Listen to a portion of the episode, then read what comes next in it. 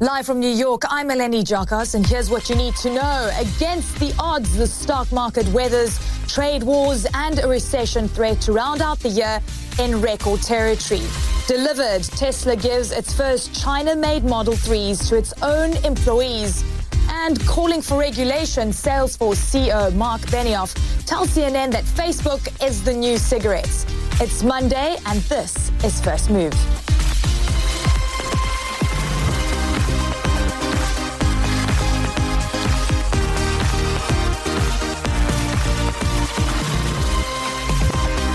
Welcome to the show. So good to have you with us as we gear up for the last two trading days of 2019 and checking futures. It's looking like a mostly flat start to this holiday shortened trading week, but the Dow and the S&P 500 begin the session at record highs and the S&P is coming off its fifth straight week of gains. And what a year it has been for US stocks. The Dow is up 22% since January. The S&P has risen almost 30%. But it is the tech stocks that have been the big outperformers with the Nasdaq up an astounding, get this, 35% year to date. Some analysts warn that the strong year-end rally could make stocks vulnerable to an early 2020 pullback. A lot will be riding on fourth quarter earnings season, which begins in just a few weeks' time, and whether the U.S. jobs market will remain strong. Investors are counting on the Fed to keep rates steady in the new year as well. So it's not just uh, U.S. stocks that have been on a roll. The Shanghai Composite rallied more than 1% today after the Chinese central bank announced a brand new benchmark interest rate. Analysts say the move could lower borrowing costs and boost growth in China. That's going to be much needed for global growth as well. So let's get straight into the drivers and more on Wall Street's record run. We've got Christine Romans joining us. Hi, what a rocking year it's been for markets. And looking how the S&P has performed, I'm also just checking PE ratios, so price to earnings, showing that markets are looking expensive. And the question is, if earnings disappoint in the next few weeks, that could mean that the bulls won't be in play for much longer. You know, it's been so long, this bull market has been so long and so durable that it often leads to these questions how much longer can it last? But you're hearing economists and analysts get a little more upbeat heading into the beginning of next year. Look, they don't expect these double digit returns for the stock market next year like we had this year. Um, but they do point out the de-escalation in the China trade war is important. If you see a signing ceremony on that first phase one of a trade deal and no more new tariffs next year, that would be good for business investment and business confidence. The consumer remains strong here and the unemployment rate has been very, very low and interest rates are still historically pretty low. So just to take a victory lap here yeah. for a moment, I mean, mean, what a remarkable year it has been. A year ago at this time, we were in the worst uh, December since the Great Depression, a real nasty pullback in the stock market. And then it stages this big recovery this year. All the three major averages up at least 20%. And when you look at the past decade, Eleni, I think it's really important to look at where we've been. It's not just one year or just two years here. Last year, a little bit of a step back, a 4% loss for the total return of the S&P 500, but it has been a strong 10 years. And this year for the S&P, the strongest since 2013 when the S&P 500 rose 32%. The total return of the S&P over the past decade, more than 200 50%. So your question about PEs and whether there's room to stumble here, very valid when you look at numbers like these. Yeah, yeah. Uh, Christine, I'm also just find it uh, I find it absolutely fascinating that the markets have largely shrugged off, you know, the trade war with China, or they've just priced it in. And the question now remains, you know, what are the winning trades going to be for participants that have really benefited from these double digit gains? I mean, what strategy do they then go in with to 2020? Yeah, and that's a, a, good question. Look, when you look at the Wall Street Journal sort of like forecast for next year, it finds an average of just single digit return. So that means it's not necessarily a market, a stock market anymore. It's a market of stocks. You have to know where you want to be and what your strategy is going to be. So that makes, you know, uh, the market professionals all that much more valuable um, heading into next year. Because quite frankly, if you've parked your money in a low cost index fund, you've done very, very well here over the past few years. One thing I think is interesting politically, because there will be political noise uh, next year, no question. But one thing I think that's interesting um, here politically is uh, what happens to tax policy. Does the president try to revive any kind of a uh, of a new middle class tax cut as we head into uh, next year? The Fed, yeah. we expect, will remain on hold here. Uh, will we really see the trade war with China simmering, not boiling as it's been? That's incredibly important as well. Or will the president try to open new fronts in the trade war, say with Europe or, or other countries that he's angry about auto uh, auto tariffs? So I, I still think there's a lot that can happen next year that could be unpredictable. A lot of unknowns. Christine, thank you so very much and You're Happy welcome. New Year to you. All right. So Tesla has delivered its first China made cars less than a year after it broke ground on the Shanghai factory. David Culver reports. Tesla rolled out its first made in China electric vehicles Monday. The company handing over 15 key fobs to Tesla employees who worked on the cars at Tesla's new Shanghai Gigafactory. The Model 3 sedans are the first China built cars for Elon Musk's company. The debut comes amid a worsening consumer market in China. The country's car industry is in a major slump. That's due in part to the ongoing U.S. China trade war, the massive port crisis, and the nation's rising debt. It has all weakened consumer confidence. But Tesla is forging ahead nonetheless. Musk built the new Shanghai factory in less than a year. The company hopes to eventually produce 500,000 cars a year in China. Analysts tell CNN it could give China's car market a much needed jolt of energy, setting a new standard for local competitors to live up to. Now, investors seem hopeful as well. After falling as much as 46% earlier this year, Tesla's stock hit an all time high this past week. Monday's China rollout far smoother than the November demo of Tesla's new Cybertruck in the U.S., when the supposedly unbreakable metal glass windows did, in fact, break. Instead, the Shanghai event even turned romantic, with Tesla posting on its Chinese social media that one of its employees used the moment to propose to his girlfriend. And amid tears, she did nod yes. That moment, by the way, quickly started trending in China. Now, Tesla is not new to the Chinese market. It's been delivering cars to customers in China since 2014. But Musk has called this Made in China initiative a template for future growth. David Culver, CNN, Hong Kong. All right, that was David Culver reporting on Tesla. Now, two attacks on places, places of worship are shaking the United States. In Texas, a gunman opened fire inside a church during Sunday services. He killed two people before he was shot and killed by parishioners. Meanwhile, New York gets to grips with an anti-Semitic stabbing that left five people wounded inside a rabbi's home. New York's governor is calling the attack an act of domestic terrorism. Brynn Gingras has more on that.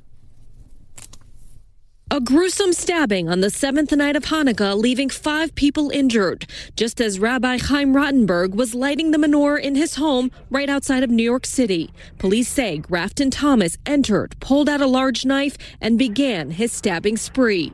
Nearly 100 people were gathered in the home celebrating the holiday. I saw him walking in by the door. I asked who was coming in in the middle of the night with the umbrella.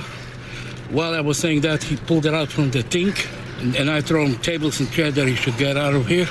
After the attack, a witness tells CNN the attacker tried to go to a nearby synagogue, but the worshippers inside locked the door.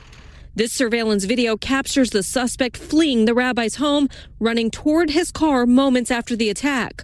Witnesses gave police the license plate number. A plate reader located the suspect's car crossing over the George Washington Bridge in New York City nearly two hours after the attack, where he was apprehended by police. Thomas was arraigned Sunday morning, charged with five counts of attempted murder and one count of first degree burglary. He pleaded not guilty. In a statement, Thomas's family lawyer says that he has no history of violent acts and has a long history of mental illness and hospitalizations. Thomas's pastor, who says she has known him for more than 10 years, echoed the sentiment. Grafton is not a terrorist. He is a man who has mental illness in America, and the systems that be have not served him well. All five victims are Hasidic Jews. They are being treated at area hospitals. One of them was the son of the rabbi. In this Hanukkah, we suffered more anti Semitic incidents than the candles that we lit. And and that it's uh, impossible to bear. Um, we are in a completely different game. This attack comes just weeks after a deadly terror attack at a kosher supermarket in Jersey City, New Jersey. Over the last week, there have been at least nine attacks on Jews in the New York area. Governor Andrew Cuomo says he wants to classify hate crime attacks against religious groups as domestic terrorism. And I want this state to be the first state to have a domestic terrorism law, to express how ignorant this is, how intolerant it is, and how criminal it is. And I'll be proposing that law for this state. Right, we've got Brynn Gingras joining us now from New York. Brynn, we just heard from the governor talking about uh, petitioning for this new law with regards uh, to domestic terrorism. And I wonder how the community feels about this because we've seen so many of these incidents in just a week. And in fact, since the beginning of the year, we've seen a 20% rise in anti Semitic incidents as well. Some people feel it's just too little too late. What are you hearing? Yeah, I think a lot of people are questioning why it's happening, and certain people, of course, have their opinions, especially when it comes to politics, right? But really, the community is focused on not only just uh, protecting this community, meaning that we have police officers, law enforcement protecting synagogues, other places of worship because of this spike and uh, these this recent uptick uh, in anti-Semitic uh, um, attacks. But honestly, they are saying that they really want to focus on getting down to the community level, getting to the younger people, explaining how much uh, destruction hate could really cause. They say it's not just a law enforcement issue. So at this point, you know, people are sort of just in disbelief that this actually happened, uh, but they also are recognizing the fact that it is really, really happening far too often, especially this past month, and they want answers and trying to figure it out and solutions, really. So, Brynn, we know that the suspect has been arraigned and pleaded not guilty and is expected to appear in court later this week um, as well. What is the community saying to you right now? I'm sure there must be heightened fear, heightened anxiety. Yeah, I think the big question is why did he come after this particular house? Now, the suspect actually lives about 40 minutes from here. Uh, it's unclear, at least from the law enforcement that they're telling us at this point, uh, why this was his target. Uh, there's also possibilities uh, did this suspect commit any crimes in this area in the past? So these are questions that not only law enforcement is asking, but the community as well. But listen, this is a community uh, that even last night came out in full force. They lit the eighth night of Hanukkah, the menorah. Uh, they had a parade through the streets. They said they are going to stand their ground and they're going to continue uh, practicing their faith, what they believe in, despite what this uh, horrific incident that happened in the home here behind me. Brynn, thank you very much for your reporting. Appreciate your time. Brynn Gingras yep. uh, joining us there. All right, so these are the stories making headlines around the world. U.S. officials say at least four Al Shabaab militants have been killed after it launched new airstrikes in Somalia. This comes after a devastating car bombing ripped through a busy intersection during morning rush hour traffic in Mogadishu. At least 85 people have been killed and more than 100 injured. Iran's foreign minister says the U.S. will face consequences for launching airstrikes in Iraq and Syria. At least 25 people were killed and dozens of others wounded. The Pentagon says the targets were tied to an Iranian-backed militia group, which it says was responsible for a series of attacks on U.S. military personnel. Iraq's prime minister says the strikes violate his country's sovereignty. A Chinese scientist has been sentenced to three years in prison for his role in creating the world's first gene edited babies. The scientists said the experiment made a pair of twins resistant to the AIDS virus. But critics called it unethical, and a Chinese court ruled that it violated medical and research regulations. Residents in parts of southeastern Australia have been warned that it's too late for them to evacuate as devastating bushfires moved into the state of Victoria over the weekend. Officials say it's too dangerous to be on the roads and that everyone should seek shelter indoors. Our Simon Cullen has more on the dangerous conditions. A small glimmer of hope is a cooler change that has been moving across parts of Australia, but that's still some way off the fire fronts of Victoria. And of course, with that cooler weather comes more erratic wind conditions, which presents its own challenges for firefighters. But this is not isolated to Victoria. This is a national bushfire crisis. The fire threat is extreme in several states. Here in New South Wales, I'm standing about an hour outside of Sydney. As you can see, this is not cloud behind me. This is actually thick bushfire smoke. There are ash particles falling from the sky from fires nearby. There are fires burning still out of control. More than 900 homes in New South Wales alone have been burnt and lost in this bushfire crisis. And of course, Sydney is still affected by thick smoke. That has led to calls to cancel Sydney's New Year's Eve fireworks. Now, at this stage, the fireworks will go ahead, but for the rest of the state, several New Year's Eve celebrations have been scaled back because there is a total fire ban in place and fireworks have been cancelled. It just goes to show this, this fire threat is still far from over as Australia swelters through yet another heatwave. Simon Cullen for CNN in Bowral, New South Wales. Well, the fires have ripped a lot of animals from their homes, including this koala who stopped a cyclist boy. for some water.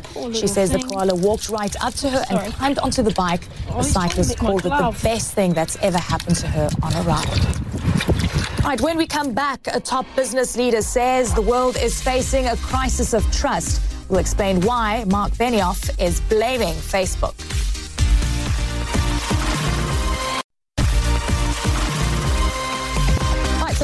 To First Move, live from New York. Checking U.S. futures, it's now looking like a modestly higher start for U.S. stocks this session. The Dow and the S&P 500 should inch further into record territory uh, in early trading. A modest rally in the S&P today and tomorrow could in fact push the index to its best gains since 1997. And the S&P and the Nasdaq are up around 3% for the month of December so far. A marked change from last December. Remember that when we had stocks selling off sharply and almost fell into bear market territory. It's not just stocks that are having a strong December. Oil is also on the rise today and trading near three month highs. US airstrikes in Iraq and Syria over the weekend are helping boost crude prices today as well. As you can see, Brent crude up eight tenths of a percent. All right, so Marc Benioff has told CNN the world faces a crisis of trust not mincing his words in the least. The owner of Time magazine zeroed in on Facebook saying the social media superpower needs to be regulated. Take a listen. Facebook is the new cigarettes for our society. It's something that badly needs to be regulated. It's something that is not good for us. It's something that the company is out for our kids. And they're certainly not exactly about truth in advertising. Even they have said that. That that's why we're, we're really in squarely a crisis of trust when the core vendor themselves cannot say that trust is our most important value. Look, we're at a moment in time where each one of us and every company has to ask a question what is our highest value? What is the most important thing to us? And you asked why we got involved with Time Magazine because that value of trust, well, that's been associated with them from the very first day of their founding. I know Facebook uh, is has been under a lot of scrutiny. You and others have said it should be broken up. Do you expect that to actually happen? I do. I expect a fundamental reconceptualization of what Facebook's role is in the in the world and what Facebook's role is in regards to the word not just trust but truth. And when you have an entity that large with that much potential impact and not fundamentally doing good things to improve the state of the world, well then I think everyone is going to have it in its crosshairs. And since I first kind of made that statement, right. which was in January 2018, at the time, I don't think people really understood what I was saying. Today, I think it's crystal clear that our fundamental role and, and our relationship with Facebook needs to change. And what about your own media consumptions, uh, uh, patterns? How do you consume news and media these days? Well, I I consume media in a, in a, lot of different ways, and of course, one of the, my favorite ways to consume media is Time Magazine. the second the second uh, uh, part of uh, consuming media for me is um, you know I'm an avid user actually of one of the social networks, Twitter. I know that you and I are both on there, yeah. and that's been that's been important to me. And then also I have subscriptions, physical and digital subscriptions, and I spend a lot of time with that every single day. You mentioned Twitter. If Facebook is cigarettes, is Twitter heroin? What is what is Twitter?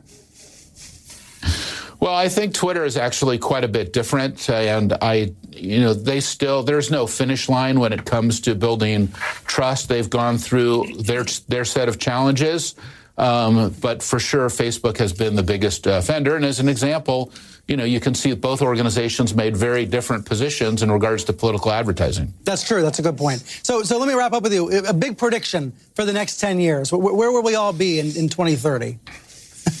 No pressure. Well, I think, well, artificial intelligence is probably the biggest driver of change uh, in uh, media and also in all of our lives. You can see that. I'm sure you, like I, have a voice-based ambient computing. You know, we're talking to our Alexa or Google Home or our Apple HomePod when, you know, to get some of our news, to get our entertainment, to get information. Um, our software and systems that are around us, our phones, our cars, our homes, they're paying attention to us, they're listening to us, and uh, we're talking back to them. And that is going to become a huge, major change in terms of uh, media over the next 10 years because as those systems know more about you and understand what you want, if you opt into that, it's going to start to give you feedback, and you're going to start to see things that look a lot more like uh, a scene out of the Minority Report uh, than out of a page of Time magazine uh, 10 years ago. All right, so it's not the first time Benioff has gone after Facebook, and we've got Hadas Gold joining us. A crisis of trust, placing Facebook at the center of this, making analogies to our addiction akin to cigarettes, and of course that it needs to be regulated for many different reasons. But why Facebook only? It seems that he's more kind of prone to being on Twitter um, and it's social media as a whole, but it seems that Facebook is the big target for him. Well, I think for Benioff, he said that he thinks that Facebook is the worst offender when it comes to issues of trust and safety. And also, you have to keep in mind that Facebook is the biggest name when it comes to these types of things. The one that people most regularly associate when they think of social media, they think of Facebook. And Facebook owns some of the biggest apps out there, from Facebook itself, of course, to Instagram to WhatsApp. This is something that a lot of people don't realize. And I think that, as he noted, people are starting to sort of wake up not just to the dangers of social media when it comes to things like political disinformation disinformation or misinformation in general or influence campaigns on social media, but also to the actual health effects. That's why we're seeing this trend of social media detoxes. Eleni, I'm sure you have some friends who are saying for the new year, they're going to spend less time on social media, less time on their phones. And it's because we're starting to see the studies. There's studies about children and how addicted they are to social media. And actually, we're seeing now regulations being pushed out both from the government side and also from the social media firms themselves trying to get ahead of regulation, starting to ban certain things on their platforms, ban certain advertisements. Just in the last week, actually, Instagram has banned its influencers. These are, these are the people with lots of followers who can uh, promote sponsored content from from uh, influ- from uh, trying to promote sponsored content related to vaping or tobacco products or guns. And it's kind of astonishing to think that it's taken this long for Instagram to take that step. But that just goes to show you how quickly this is all developing and how the social media companies are trying to, at the same time catch up while also trying to capitalize on all of these people using their products and all these all the money that's flowing through it, all the shopping that can be done on these yeah. products. But we're seeing the regulations come down, and we're seeing people like or companies like Facebook starting to shift, going from going from saying, "Oh, we don't need regulation," to now they're pretty much begging for regulation. The last year, especially, has been a significant shift in how Facebook has said whether they want regulation or not. They're pretty much begging for it now because they say they don't want to be the umpire. They want the governments to be the umpire. The question, of course, Laney, is how all of these governments are going to do that and whether we're going to see a hodgepodge of regulations around the world when it comes to regulating social media. Eleni?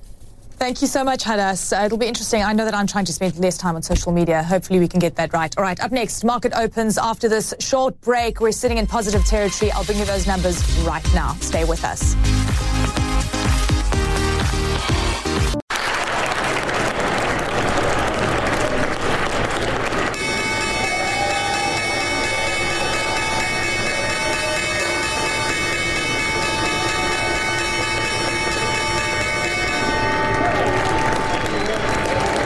So welcome back to First Move. I'm Eleni Giokos in New York, and that was the opening bell on Wall Street. And I think those two little dogs have given the markets a really good boost today. Let's take a look to see how the Dow is doing. Well, flat to modest, as you can see, but still in positive territory. Stocks on this uh, next to last trading day of 2019 looks set to inch further into record territory, and the Nasdaq is still hovering around that 9,000 mark. It hit that major milestone for the first time ever last week. It's slightly down uh, in early trade. Of course, we're just a few seconds into the start of trade there. Tech stocks, of course, have been uh, there. Uh, they've been on the currently the longest weekly winning streak in a decade. It's unbelievable to see the kind of gains in that sector. The bulls are celebrating a year of double-digit returns, but 2019 wasn't always an easy year to make money. Stocks were whipsawed by U.S.-China trade uncertainty, fears of a global growth slowdown, and a less than stellar IPO market. Let's take a look back at some of 2019's market highlights. Down just over 1% on the Dow. It's not looking very good. And the CNN Business Fear and Greed Index is at extreme fear. I think it's too soon to say whether or not the Fed should raise rates two times, three times, maybe pause for the rest of the year. Just look at it, about 10.30, look how the S&P suddenly roars up even more. That is on the back of Jerome Powell's comments. Jay Powell at this roundtable saying it was almost like music to traders' ears. We're going to go ahead and be patient uh, when it comes to raising rates. There is no preset path for policy. We will be patient as we watch to see how the economy evolves. Home stretch reports suggest a U.S.-China trade pact may be nearing completion with a Trump-Xi signing ceremony possible later this month too. The president sees the stock market uh, falling. It's clearly affected him, and he has told his guys, go get me a deal. All it took was two tweets from President Trump to send global markets into a tailspin. Markets around the world tumbled after the U.S. president made a new promise to hike tariffs on China. That was the opening bell at the New York Stock Exchange and, of course, the NASDAQ market site where ride-sharing app Lyft is making its stock market debut. Lyft shares falling some 12% on just their second day of trading. Uber has just started trading on the New York Stock Exchange and the share prices have fallen. Clearly, the timing was not great for Uber to be going public while the market is falling on China fears. Lyft is plunging. TGIF, or should I say TG High F? Yes, I'm talking about record highs here for the US majors. Stocks are surging with hopes of a rate cut. The Fed cuts rates for the first time in a decade and insists it's not simply caving into pressure from President Trump. We never take into account political considerations. There's no place in our discussions for that. President Trump, he's been tweeting this morning. Let me show you what he said. The Federal Reserve should get our interest rates down to zero or less, a once in a lifetime opportunity that we are missing because of, quote, boneheads. Jay Powell and the Federal Reserve had just lowered U.S. interest rates for the second time in two months. In the last hour, the central bank announcing its third interest rate cut this year. The Fed says that's motivated by global economic uncertainty. China just announcing a phase one trade deal with the United States. China calling this achieving major progress. That's going to be one of the great deals ever, and it, it's going to ultimately lead to the opening of China. Tonight, a wave of optimism sweeps across global markets. The trade breakthrough between the US and China boosting the Dow, the Nasdaq, and S&P, all to record intraday highs. Economist Vicky Pryce joins me now with her take on where the markets and the global economy goes from here. What a year it's been. You've got trade wars. You've got inversion of treasury, treasury yields. You also had major policy shifts coming through from the Fed as well. It's been incredible to see how it's worked out. I mean, I guess the question is, do we have any kind of certainty or clarity about what 2020 is going to look like? Not really, except uh, the majority of economists seem to think that it's going to be very slow growth in the world economy. If you look at business confidence, it has still been doing quite badly in the last few months. It may, of course, pick up if the trade deal that has been announced, or at least the beginnings of a trade deal with uh, US and China, uh, between them actually having come to some sort of agreement in terms of easing some of the tensions. If that one begins to look like uh, sticking and more comes during the course of 2020, then we might see trade growth starting to recover. Remember, the whole of 2019 probably saw trade growth of no more across the world of perhaps 1 to 1.2 percent. That is one of the lowest rates that we've seen in ages, and it certainly isn't putting the world economy back to the growth rates that we had before the financial crisis. In fact, if anything, we've gone backwards. And Vicky, what I find interesting is that central banks are pulling out many tools uh, that you know to try and keep economies afloat, to try and keep markets at these kinds of levels and a growth at this level. And I'm just curious that if there's any kind of risk um, that we could experience in the first six months of the year, and central banks might be then vulnerable where they don't have more ammunition uh, to, you know, pick up economies that might come under pressure. Is that your view too? I think that's a real risk, and everything, for example, that the International Monetary Fund says, or the OECD or the World Bank, uh, have this downside risk that there's going to be perhaps a slowdown in the first uh, half of the year. And uh, the question is, how do the authorities react? There is still ammunition. Interest rates can still come down a little bit, but you look at places like the European Central Bank, uh, where, of course, interest rates are already negative for certainly one of the rates that they offer to banks that keep money with them, with the central bank, um, the central banks that keep money with ECB, that is, uh, that is a negative rate uh, of 0.5%. Uh, that means basically that you're charging banks to put any money with you, and the rest of the rates are very, very low, if not zero. Uh, so it means that on the interest rate front, there is a little bit that can be done in other countries, not in Europe. But what we've seen already in Europe is a resumption of quantitative easing. In other words, putting more liquidity into the market uh, because the central bank fears about the slowdown that's taking place already and the fact that credit is not flowing to companies, certainly in Europe, as fast as it should do at this stage of the cycle. So when we're in a situation where you've got central banks stimulating and still very much in that um, kind of frame of mind, uh, where do you think money should go? Because you've got cheap money chasing as you know assets, and they're just uh, searching for yield at this point in time, and it's not many countries or economies that are offering that. That's a real problem for any investor. We've seen yields being negative. You mentioned that uh, earlier in the summary of what happened during uh, the the last year. Uh, and of course, it, the amazing thing is that countries that are still having difficulty in terms of the size of the debt are able right now to borrow at negative rates. I mean, look at if you look at Europe, Portugal, for example, look even at Greece, which has had such a difficult time being able to borrow at, let's say, two and a half percent interest rates or even less. Uh, that is extraordinary uh, for the turnaround that uh, they're able to do, to have seen uh, in market sentiment. But that is because there isn't anything much else to invest in. And yet, we've seen shares go up very significantly in a number of areas. And we've seen that happen in the US, of course, over the last year. But there's been huge volatility. So if you're looking for certainty, uh, looking at the stock market perhaps isn't the best because through the year, last year, we saw these amazing ups and downs that took place uh, in the US market and others uh, because mainly of the trade concerns that uh, have been around and they haven't been removed. In the UK, of course, we have the whole Brexit situation, which is uh, going to be a burden for anyone who's trying to decide where to put their money. So what firms have done is, I'm afraid, um, basically buy back their own shares. We've seen a, a, lot of that going on, or buying up cheap assets that they can get. Uh, so there's been a lot of consolidation taking place, purchases of, of perhaps sort of growing firms from one country uh, to another. So there's been a lot of that yeah. uh, trying to find returns.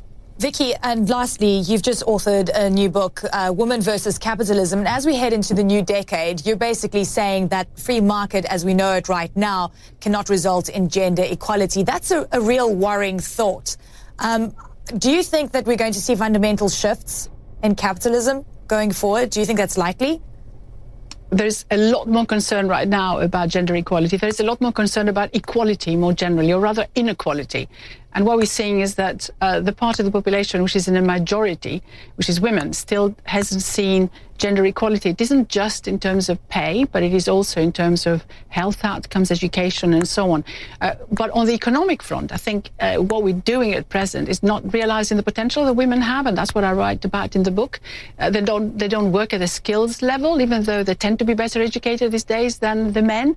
and the economy is not allocating resources properly because it doesn't actually realize the potential that there is if they use women at the right levels and uh, encourage them to be more flexible and also come back to work after they have children. But also, there's the bias against women, and it's a long term issue.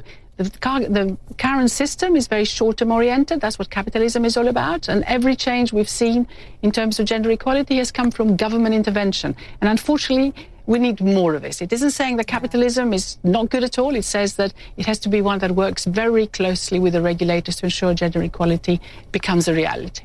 Well, Vicky, thank you very much for your insights and Happy New Year to you. All the best. Vicky Pryce, Chief too. Economist Advisor at the Center for Economics and Business Research. All right, so moving on, confusion and disagreement at the White House. A new report says an order from President Trump left his staff divided. We'll explain when we come back. Stay with us.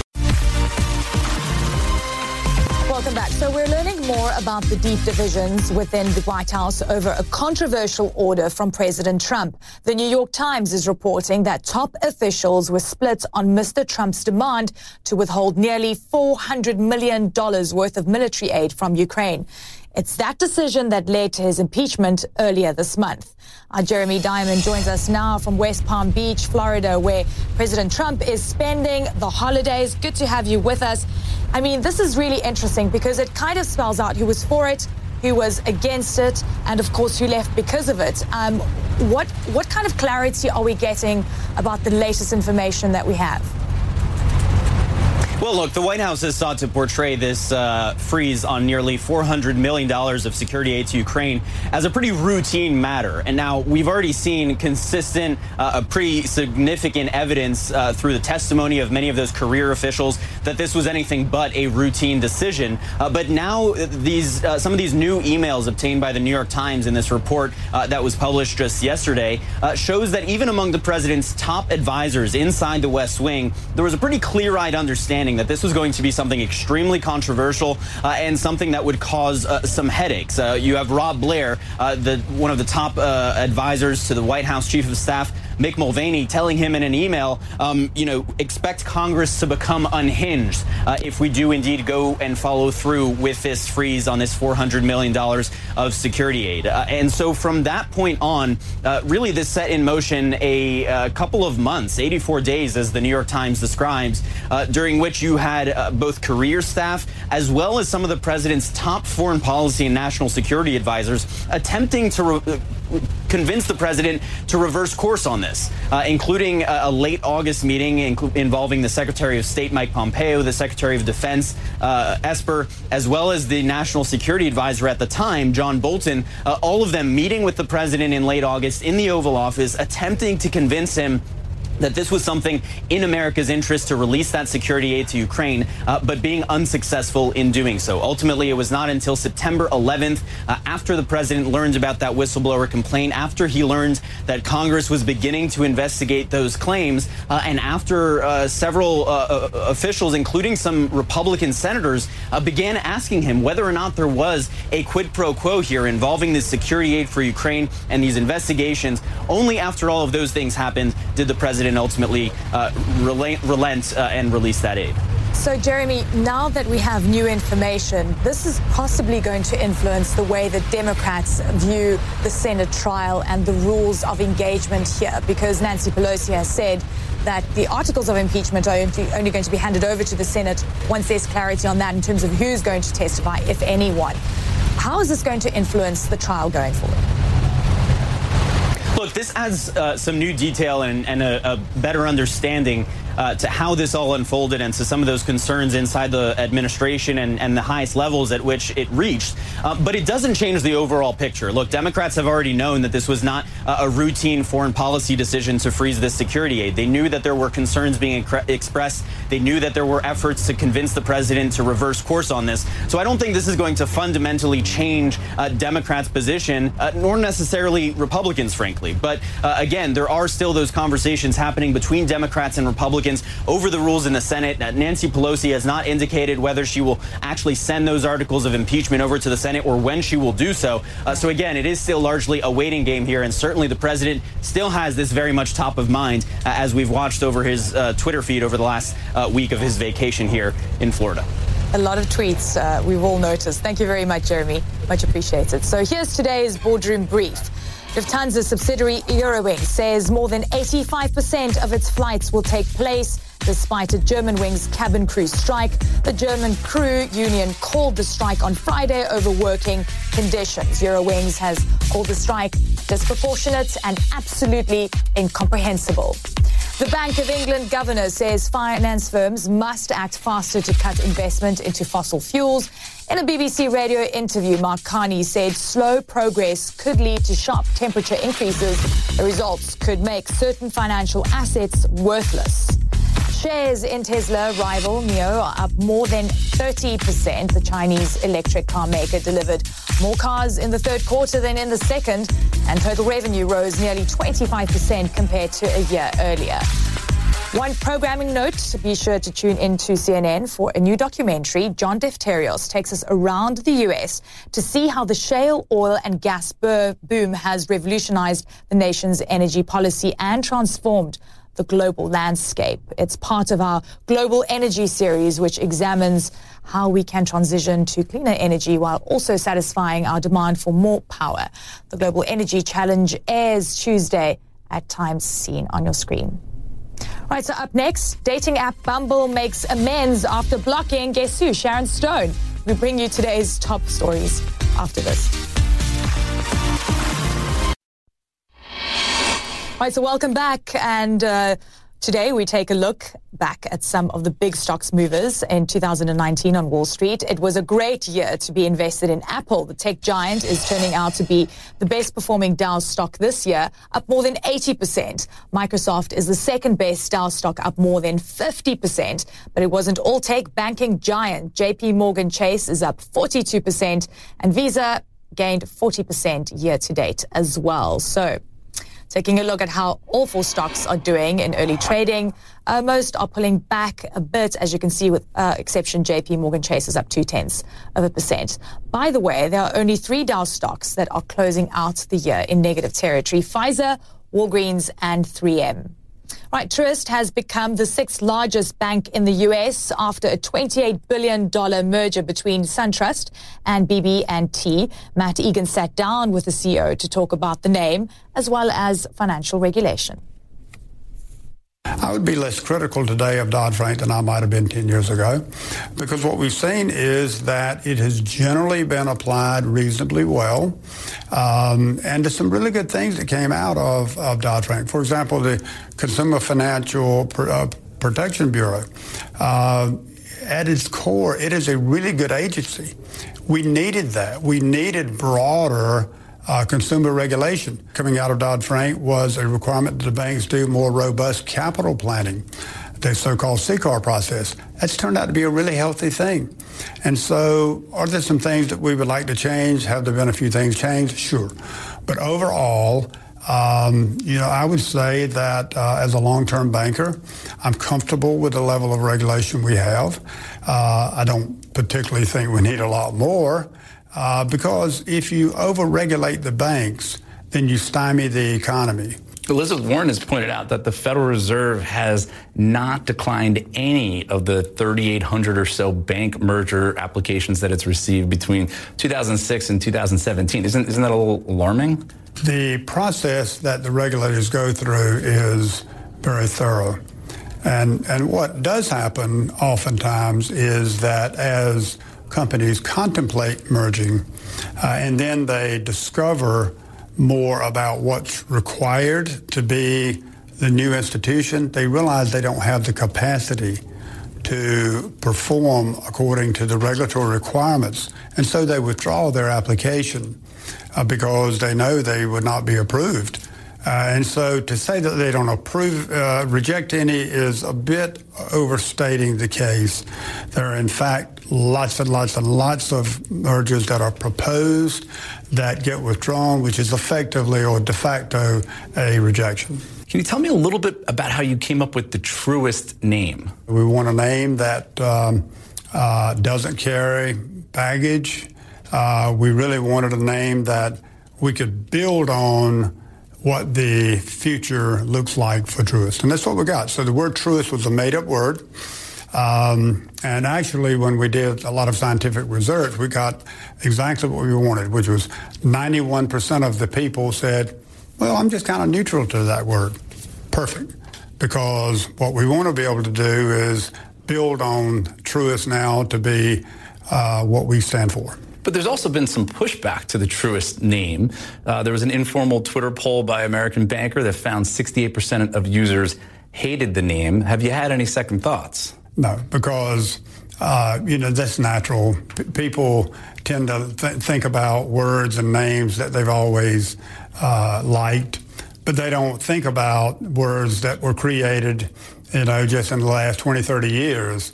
Uh, think Nike, Verizon, et cetera, et cetera, things that we love now, the household words and all, same kind of, same kind of scenario. Well, the dating app Bumble has restored Sharon Stone's account. It was blocked after users claimed it was fake. The company told the actress, quote, looks like our users thought you were too good to be true. That's it for First Move. Thanks so much for watching. I'm Eleni Giokos in New York. Quality sleep is essential, and that's why the Sleep Number Smart Bed is designed for your ever evolving sleep needs. So you can choose what's right for you whenever you like. Need a bed that's firmer or softer on either side? Helps you sleep at a comfortable temperature, quiets their snores. Sleep Number does that. Sleep better together. JD Power ranks Sleep Number number 1 in customer satisfaction with mattresses purchased in-store. And now, save 50% on Sleep Number limited edition smart beds for a limited time. For JD Power 2023 award information, visit jdpower.com/awards. Only at Sleep Number stores or sleepnumber.com. Now streaming exclusively on Max, a new CNN flash doc about the album that has Nashville talking. Call Me Country. Beyonce and Nashville's Renaissance. Watch it at max.com slash call me country. Max subscription required.